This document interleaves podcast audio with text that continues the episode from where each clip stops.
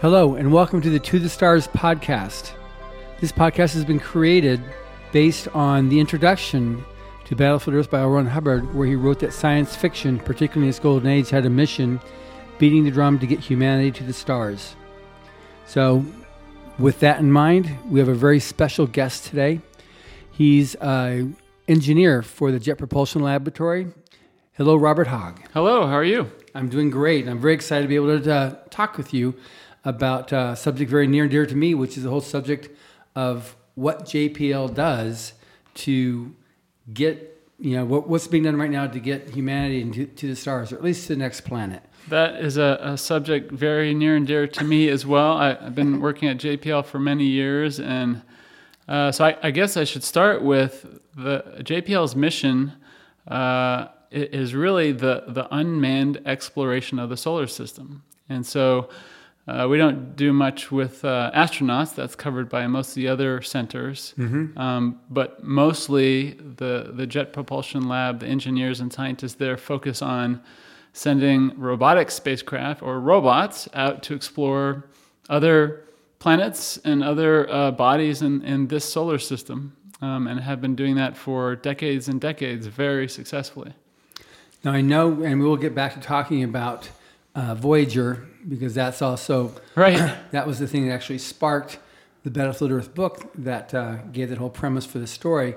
But what projects have you worked on that we might know about? I, I actually started at JPL in uh, 1997 as an intern, and I worked on a spacecraft called Deep Space One and it was uh, that was a TV series, wasn't it? yes, exactly. it's a spacecraft. Space Nine. Uh, yeah, slight, slightly different number there on the TV series. Uh, I, I, yeah, I don't even know if the TV series was named after our spacecraft. I, I think the spacecraft came first. Anyway, the the the mission of that uh, spacecraft was was unique in that it was uh, designed to test new technologies for space exploration as opposed to exploring space. Mm-hmm. The exploration was happening and, and was very valuable, but it was secondary to testing these 12 new technologies. One of them was an ion propulsion engine, mm-hmm. and that mm-hmm. was the first time. I think ion, ion engines had been used by uh, satellites orbiting the Earth to adjust their orbit. But Deep Space One was, I believe, the first satellite or the first spacecraft to use ion propulsion to travel to another body in the solar in the solar system, and so it flew to uh, an asteroid, and I think an asteroid that was a comet, and it got the the then closest pictures of an asteroid that had ever been recorded. And so that was extremely excited, exciting to work on. I was mm-hmm. a, a, young engineer working on uh, the software for that spacecraft, actually. So I, I, worked on Deep Space One, and then I worked on several uh, research robots, and then later uh, I, I, moved on to working on Mars robots, and so I worked on the Mars Science Lab, which is the the Curiosity rover, right? That was uh, has been exploring the surface of Mars for uh, five or six years now, and has covered many miles and, and done amazing science on Mars.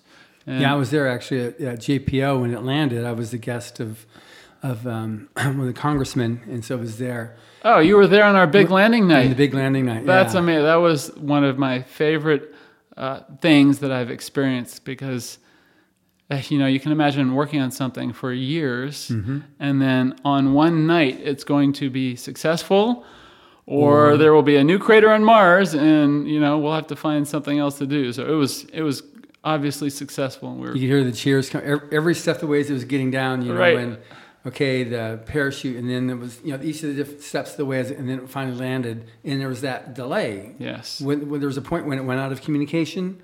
There, there's a there's seven a minute delay or something. Was yeah, it? there's a there's a delay uh, of the the signal from the spacecraft back to Earth because of how far away Mars is. Right. And so, depending on where Earth's orbit is in relation to Mars, I think it's somewhere between eight minutes and about 18 minutes. There's a delay on the signal coming back on what's happening during that landing, and mm-hmm. and so we're sitting there, you know, with our with our fists clenched and wondering what's happening, and the the signal's coming back. And, and everything's already happened on Mars. Right. And so the seven minutes that you're talking about, we call that the seven minutes of terror. And, and that's simply because it takes seven minutes from when the spacecraft enters Mars Martian atmosphere. Uh, it goes through all of its different sequences, the, the parachute and the heat shield coming off, and Yeah. the rover being lowered on cables, and then the cables cut. All that takes about seven minutes. Right. So, really, all that happened in a seven minute time frame at Mars, and the signal then takes, you know, maybe 10, 15 minutes to get back. So, it's all already happened, and we're just waiting for the signal to get, to get back to us to, to find out what happened after it's already done. Yeah, that was pretty exciting. It was- that was pretty exciting. I, I'm glad. I'm glad to hear that you were there. That was that was a really fun night for us. And then, of course, the next day, uh, actually, we we got pictures back immediately of the surface of Mars. We had they were dusty because there was dust on the uh, lens covers, Lens. and then we got the lens covers off. And then the next day, we we started deploying. The, the sensing mast and the high gain antenna, and then we start checking out the driving system and take this thing for a spin, see how it's doing, and then we headed off to do science on Mars. which was amazing. So you're on that you're on that project too. So that yeah, so that so back to your original question. So that was uh, my second flight project at, at JPL, and now I'm working on the Mars 2020 rover, which we're launching uh, next July, and we'll we'll be taking a brand new suite of instruments. There's seven amazing instruments on that on this project, and there's a, a Mars helicopter. We'll be doing a, a, a helicopter demo. We'll be flying uh, a heavier than atmosphere object um, on the surface of another planet for the first time ever. Uh, so that's How's that going to work? Because the gravity is a lot less there, isn't it? Yeah, well, that gravity being less uh, In the help- atmosphere, rather the atmosphere, for it to be able to exactly The- exert some. the, the the the gravity being less helps us, but the the problem is, and when I first heard about this, I was going, "What? Really? Is this uh, possible?" And sure enough, from my old robotics section, a gentleman named, named Bob Balaram had been working on how viable this was, and and so. The short version is um, the Martian atmosphere is uh, extremely light. It's not very dense compared to Earth's right. atmosphere. It's it's on the order of a hundredth or a two hundredth of Earth's atmosphere. So if you uh, when I'm talking to, to high school kids or, or, or grade schoolers, I have them uh, wave their hand at their face and feel the wind on their face. So if you did that on Mars, you would feel a hundredth, less than a hundredth of what you're feeling on Earth. So the way we're able to fly a helicopter over there is uh, some some really brilliant engineers figured out spinning the helicopter blades much faster. I think they go, I I believe, about five times faster than helicopter blades here on Earth, and the blades are much thicker. And so the combination of much faster and much thicker means you're blowing a lot more volume down. And so turns out. you think you mean like the width of the blade? that's is- right. Yeah, the the blades width themselves are much thicker than Huh. than Earth uh, helicopter blades, and so thicker blades spinning much faster. You get more more volume being pushed down, and then if you have a very light helicopter body and, and light legs, then this thing can achieve flight on on Mars. And um, the helicopter team has uh, done an amazing job over the last few years uh, getting this thing designed and built and tested. And, and so it was uh, flown in a, in a vacuum chamber at JPL, a big uh, space test vacuum chamber. And the chamber was set to Martian atmosphere. And the, the helicopter was flown in, in atmosphere similar to the pressure of Mars, and it worked fantastically. And so it got the green light to uh, take a ride on our rover to to uh, to Mars to do a tech a technology demo over on Mars. Wow. Yeah. So what what projects or what uh, any of the stuff that you're working on on this uh, 2020 Mars 2020 that you're working on yourself? Uh, I I've been uh, working on it for a number of years, and I've I've had uh, worked a lot on the mechanisms. Um, I started on the motor control system and uh, moving the remote sensing mast around and the uh, motors and actuators for the robotic arm. Um, and then I moved on from there to other various uh, uh, end-to-end engineering jobs, working on the, the remote science system, and uh, we have a couple uh, really amazing science instruments on the mast, uh, high, a high-resolution color imager, and uh, a spectrometer. We have a, a, laser that actually can vaporize materials um, and, and then a spectrometer that looks at the vapor to see what that thing is made of. And so when the rover is driving around on the surface of Mars, it's uh, can do little uh, tests to, to see what things are made of out in the environment so that we don't then, it's, it's much uh, more efficient than having to go over and bring out the arm and drill a piece of uh, the ground or, or the regolith or whatever and then bring it over inside the rover and then use a spectrometer inside the rover. And so we can just use this remote uh, sample zapper. Um, so uh, right now I'm the, the, the surface phase lead for the mission, which is uh, the, the systems engineer that, that works across making sure that the surface part of the mission uh, goes, goes very well and works very efficiently, and we get all the science done with our instruments, and we can mm-hmm. drive uh, long distances. Uh, so that's that's what I've been working on for a few years. That's great. What's like the major concern getting equipment there or getting your you know your mission there to Mars? Is it like the getting dirt in the machinery or is it like the battery running out or is it you know what are, what are like there's you mentioned some good ones. Uh, so yes and yes. Um, it, has been really interesting. Um, engineering systems rovers for, for operating on another planet uh, because there's so many uh, things that you have to deal with that, that aren't an issue uh, here on Earth. So, for example, um, the temperature swings uh, on, between day and night are, are much more extreme than on, than on Earth. And so if you use just you know electronics from your, your iPhone, mm-hmm. the electronics will expand and contract and break um, after a few uh, cycles, uh, uh sols on Mars, which are Martian days. Um, there's uh, less atmosphere, more radiation. Uh, so we have radiation hardened um, processors that we use um, that are special processors that are much slower than than a laptop, much slower than the phones that folks carry around, but mm-hmm. a very expensive radiation hardened processor to run the rover. Um, and then you mentioned contamination. That's actually been, I think, one of the areas on this this project that's that we've been much more careful about. Um, and the reason is, and the reason I, I, I should mention, I should uh, uh, uh, describe the major reason that we're, we're going to Mars with this rover is to find samples that are really scientifically interesting. And we're going to cache them in tubes and then prepare them to be brought back to Earth. So, Mars 2020 is really the beginning of uh, a, a, sample return mission, bringing samples back from Mars to Earth, which has never been done before in the in the. You can get Elon Musk to do that. Uh, sure, he, he could help us with that. He's it, it would be a, a bit of a stretch uh, for them to start on that right now, just because we've been working on this for years. Uh, but I'm sure they could pull that off.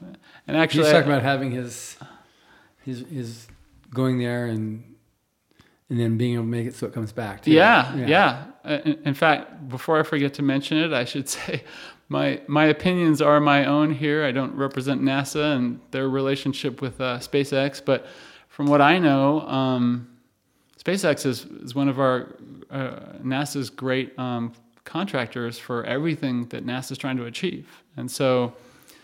Uh, they're working, I think, along Boeing and SpaceX are working on the, the next uh, spacecraft to, to be able to carry humans so mm-hmm. that we can replace the space shuttle program, and SpaceX has been um, doing uh, taking payloads to the space station, yeah. and so the rise of SpaceX and uh, commercial space flight has been fantastic for NASA and for the country and for the world because it's provided more avenues for NASA to achieve its mission to to uh, explore the solar system and the stars. it's interesting, and this, I realize we're digressing a bit right now, but Ron Hubbard wrote in a in a series called "To the Stars." Mm-hmm. It actually turned out it was through privatization of testing and stuff like that Mm-hmm. going into space that that hum, humankind was able to make its greatest um, inroads, and that's a story that takes place. I don't know, like however many thousand years in the future, looking back at the history, and it talked about the frailties of government-sponsored space programs, and only when it went private that the real progress was made. And then, then there was the various alliances with That- with that- government. But That's fascinating. I it, it it it appears from what you're saying that we are right at the cusp of the results of that. Yeah. Because, I mean, we with SpaceX and Virgin Galactic and uh, uh, uh, the, uh, Jeff Bezos has come. All these companies, they're they're really just getting started, in in my opinion. And and uh, I know NASA's been around for a while, but you know, if you really look in, in terms of all of human history, I mean, JPL really didn't get started until I think it was the early 1950s. Uh, there were some Caltech uh, students and professors who went up the hill to start blasting off rockets. Well, that was only like 70 years ago, and uh, you know, compared to the rest of our, our history as a society, that's that's a blip on the radar. And, Right. and now with commercial space exploration, what these various companies have achieved in such a short time, you can really see the the potential or already see the, the how fast that the whole evolution of space exploration is speeding up because of what they're bringing. And and I, I think part of that is the interest of the general public in what they're doing and you know be able to send an artist and his friends to go uh, circle the moon which i think spacex is working on and get get folks to mars as soon as possible that it just brings more interest and more attention to uh, exploring space and seeing what's out there and I, so i am all for all the benefits that will come from space exploration, having lots of folks work on this, more engineers working on it, more public interest. And um, so NASA has been leading the way, but again, just in my opinion, NASA will just benefit and, and will be one of many and can take advantages of the, the companies that are doing things very efficiently and very fast and making really safe systems. So this is a, a spectacular time to see these amazing things happening with robots landing on the moon mm-hmm. and more robots landing to Mars, including the one that I'm working on. And space tourism is is literally starting as we speak. It's extremely exciting. yes, okay. Now getting back to what we I mentioned at the, at the get go of this of this talk here. Sure. Voyager, Voyager one and two, Oh, yeah. 1967. The um, the gold disc and the, the map to Earth and uh, and the whole thing sending out there. And now I think Voyager one is beyond the heliosphere, and and two is disputing what is the actual limit of the solar system. But Right. what can you tell me about that? Since that's a J, since that's the Jet Propulsion Laboratories I, project. I was I was laughing. I, so I've read Battlefield Earth myself. It's a fantastic book. I really, uh, it was one of the things that impressed me about that book was the evolution that the characters went through from from where they started to where they were at the end of the book. So it was such an adventure seeing them go through that whole progression. So I Yeah. I, I remember now that you bring it up that little note about the golden record. I think that kicked off the, the planet Earth being uh, invaded or something. Right? yeah, was, So- the, the Voyager was picked up. and- That's right. Yeah. So I was I was laughing because at JPL there so so the Jet Propulsion Lab um, designed, built, and launched those Voyager spacecraft back in, back in the '60s and or I'm sorry the '70s. Let's, Was it in 67? Uh, let's see. I, I want to get my facts right here. Yeah, so launch launch from Voyager 2 was in 1977 and then Oh, 77. yeah. So they so they launched in the late seventies, and I I I believe that those spacecraft will, will go down in the annals of, of human history and space exploration for what they've achieved. And they are just the Voyager program and the Voyager spacecraft and what those engineers pulled off is an engineering marvel that's that's just a spectacle. And and the reason I say that is they they launched so long ago, but they are still in communication with us to this day. Um, if you think about the state of computer technologies and hard drives and and things that we we we make these autonomous robotic spacecraft with what the state of technology was in in the late 70s the the hard drive i think was a tape drive for example. And so all that stuff is still running mm-hmm. out there in deep space and is still in communication with JPL via the the planetary network the big dishes that you see in various places around the earth. And Voyager 1 has officially, I think, made it outside the solar system right. and is now exploring outside of our solar system in in in a time period that's just mind-boggling on on what they pulled off. And so, um, when I was at when I first started working at JPL, I came across you mentioned the Golden disk mm-hmm. There's a uh, um, there's a lecture hall that was kind of a museum and a lecture hall uh, called the Von Karman Auditorium and I don't remember if it's still there today, but for many years, uh, we had a mock up of one of the Voyagers, and uh, I, I, think it was a mock up of a gold disc, or it was, or a copy. I don't remember which one, but there was a gold disc there, and there was a, a presentation that showed the information that was on the gold disc, yeah. and uh, and it was really interesting looking to see what uh, I think us I I don't know who I think it was a, one guy and a, and a small team who figured out what information to put on this object that you would want a an alien society or or an alien species to find and know about mankind. Well, Johnny B. Goode was obviously Johnny Johnny B. Goode was on there. Yep. okay. For example, you For, definitely would want an alien society to know about Johnny B. Goode, the, the, the song, right? Yep. And then they, had really interesting pictures, I think, of biology and human anatomy and, you know, pictures of birds. And so, anyway, I was staring at this stuff, thinking about how all this information had been put on a gold disc, which will stand the test of time and was attached to the spacecraft and sent out in the 70s. And now it is outside the solar system. And obviously, there are some big distances before that disk makes it anywhere else because I think the nearest star is like four light years away or something. So yeah. it'll be thousands and thousands of years before it makes it there. But still, we we we made a, a solid, honest attempt at as a society, as a species, to communicate with whoever's out there with a message about you know what we're about and, and how we work and and a map on how to get here. Yeah, and how to play Johnny B. Goode.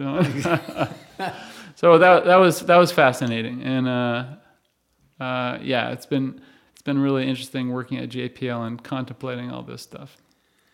So the um, inspiration of science fiction to science applied has that been something that's uh, been an inspiration for yourself? I've talked to various astronauts and various mm. other engineers, um, and even the previous director of Ames Research Center. He said, "Oh, was, great." He said for him it was science fiction, and he got caught once with reading a science fiction book, which was in the pages of his history book by his history teacher, and he just said, "I'm just reading the fu- I'm I'm reading um, the history of of our future." You know, it didn't win it didn't win over with the teacher, but still, he was, he said for him it was his inspiration. That, that's a, I I love the way he put that, that that in reading science fiction and reading some of these stories that are out there and get created on a daily basis you're you're peering into the future of mankind or you're peering into possible futures yeah, or alternate postulated futures. future possible future yeah, yeah. Uh, so for me personally i i definitely ha- had a tie-in there. I uh, growing up i read uh, lots of sci-fi stories, fiction stories. I lots of stories about robots, and uh, it, I I tore through many many fiction and science fiction books. Um, and and uh, I'm just thinking back. I I was really peering into the the future and getting uh, ideas about robots and computers and what computers could do on their own, which was very much treated by the, the, the authors and the stories that, that I read um, when I was when I was growing up. They they looked into the future, and you know things like a laptop didn't exist back Mhm. then, um, but the the things that they knew were coming, you know, like a worldwide planetary digital communication network. There was no internet when I was reading these sci-fi stories, and these guys were talking about these things, and it was just a matter of fact. You know, you pull up your tablet and send off your your dispatch to this other guy on the other side of the planet, and so for sure, all that stuff got me thinking about. Um, when I was getting interested in engineering, there was there were there were no household robots, there were no Roombas, there were no laptops. Okay, just just to show how old I am, there was no internet, no laptops, and so I was thinking about computers and how you know a computer program can run on a processor and appear to do a series of actions by itself, just sitting there, quote, by itself, mm-hmm. doing something that, that you tasked it to do. And then from these sci fi stories, it became apparent that, well, a, a robot is simply a computer that interacts with its environment. And so then I extended the idea to, well, you could have this thing that has some mechanical arms and has some sensors to know what's happening in the environment. And then uh, you write some uh, pretty brilliant computer programs, and all of a sudden you've got this vacuum cleaner running around your house vacuuming. And so I, I was inspired by sci-fi, and I I started thinking about and peering into the future, both that that these uh, men and women authors um, outlined, but then it, it gave me kind of a place space in my own mind to figure out maybe where things were going. And and so then I focused on uh, learning about robots and, and how computers work and sensors and technology and and started thinking about my future. And this is when I was in you know grade school when I was when I was young. So anyway the answer to your question there is uh, ha- I think has been and I hope will continue to be a close tie between the world of science fiction and the ideas that science fiction writers come up with and what they put out into the, the thought space of the world for folks to, to read and think about. And then engineers take those ideas and, and go, wow, you know, actually I could whip something together on that, or I could uh, make this legged robot. One of when I was working on research robots uh, years ago, I spent uh, three weeks paid just writing with a, a couple other engineers at JPL a proposal to do this legged robot project on this robot that would kind of run like an animal and could be useful for all kinds of things. And unfortunately, we came second, and the the, the winning team um, was uh, Marc Raibert's Boston Dynamics uh, uh, team, and they went on to create the Big Dog project and and all, all the robots that you see on, on YouTube where they're walking around with legs and they're carrying equipment and they're opening doors and they're jumping and I just saw one recently where the, they had a robot doing parkour, basically was doing flips and, and, and stuff. And so I I hold that up, up as a personal example that I've had where I was right there at the beginning of the start of really if you know this is a short time ago. And if you say now to somebody oh yeah this robot will be running down the street and doing flips by itself and just you know walking around trees you would say no way. That's that's that's just fiction. That's sci-fi. That doesn't exist. And that was a very short time ago and now it's in existence. And so i think there's this kind of a really great feedback loop between science fiction authors and engineers or engineers and science fiction authors. I think it goes both ways and it, it creates a really great space for coming up with uh, grand ideas or simple ideas or uh, technologically advanced ideas from nothing, both in the lab where the engineer is working or on the pages where the author is working, and they feed off each other. And thereby we advance as a as a society tech, technologically, and it's been really interesting uh, seeing that effect uh, over the years here. Well, that's awesome. Now, as we were talking, you were talking about these different things, and I remembered spider bots. Oh yeah, because when uh, when we did back in the mid two thousands, uh-huh. I remember this one magazine spread that had you talking about spider bots. That's amazing that you remember that. I uh, so uh, I I started a, a, little research project with a tiny bit of advanced technology money from the JPL Advanced Technologies office, and you know this is enough money to pay for one full-time engineer for like a third of a year or or a third of an engineer for one year. So I took that and um, I hired some uh, interns and uh, some postdoc uh, graduate students, and so I had like a five-man team on this on this tiny bit of money, and we just wanted to do some um, some research on uh, making a, a, sensor web of of small robots that could walk around and so negotiate terrain better using legs. Um, and anyway, it it it it blew up in uh, in, in, in interest. I think the the media relations folks came by and they said, "Wow, that looks like a spider." And I said, "Well, it's only got six legs. I think a spider has eight legs." And they said, "Well, we're going to call it a spider bot." And away they went.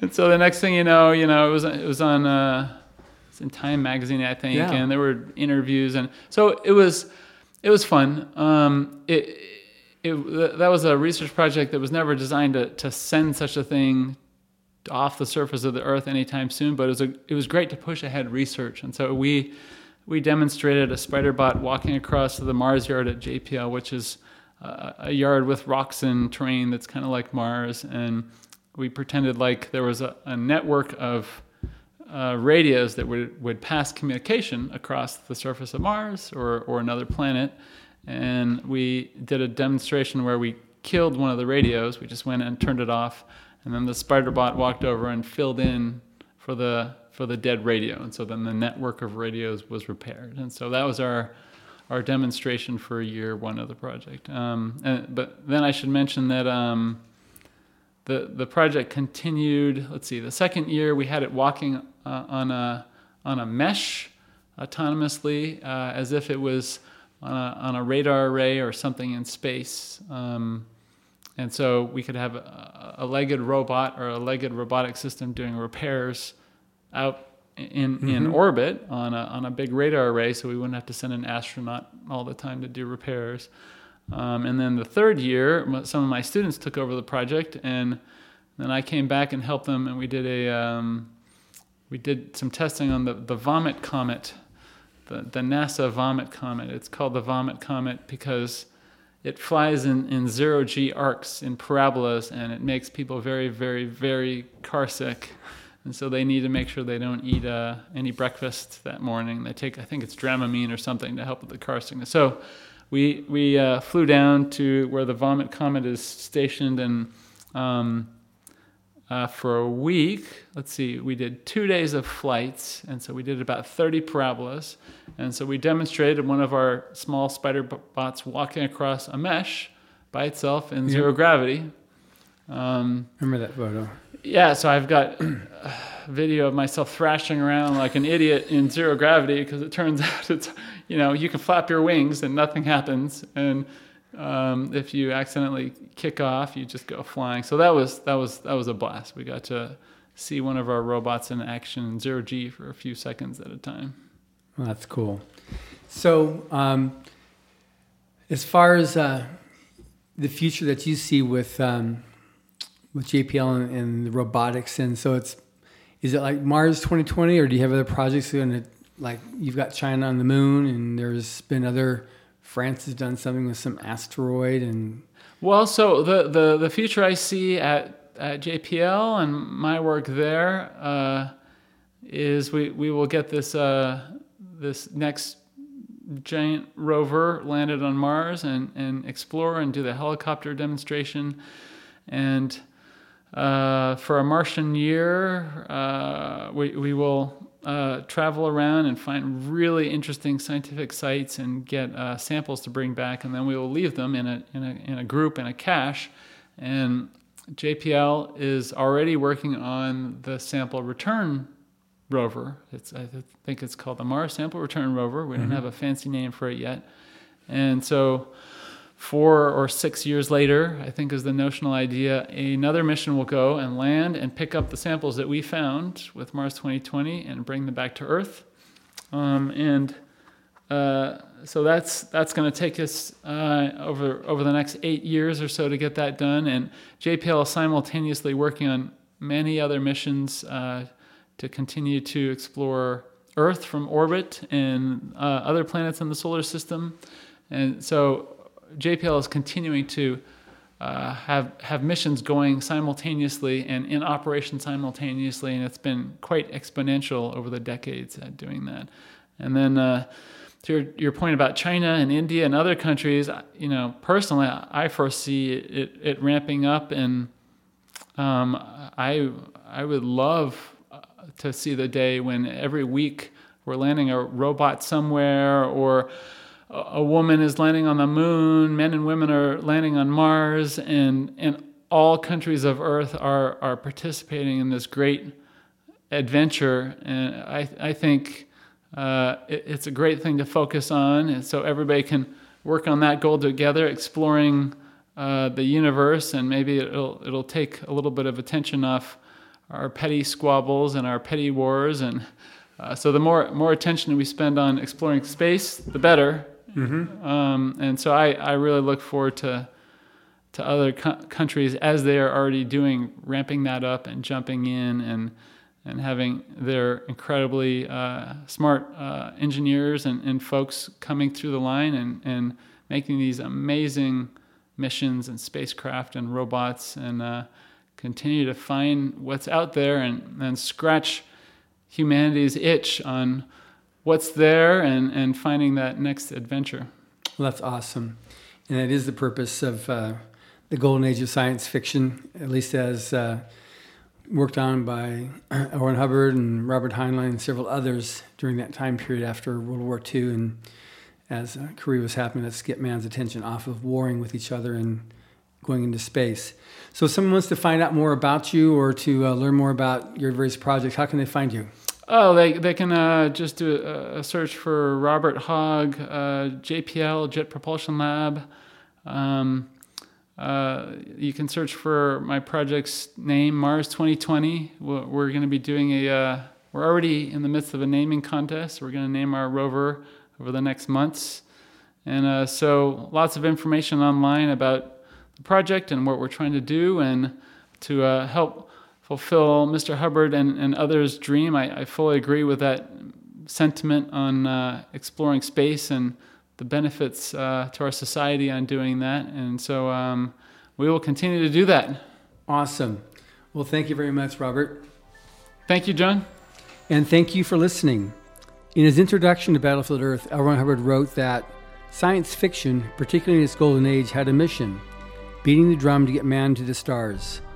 To the Stars podcast has been created to recognize and honor those who have dedicated themselves to this objective.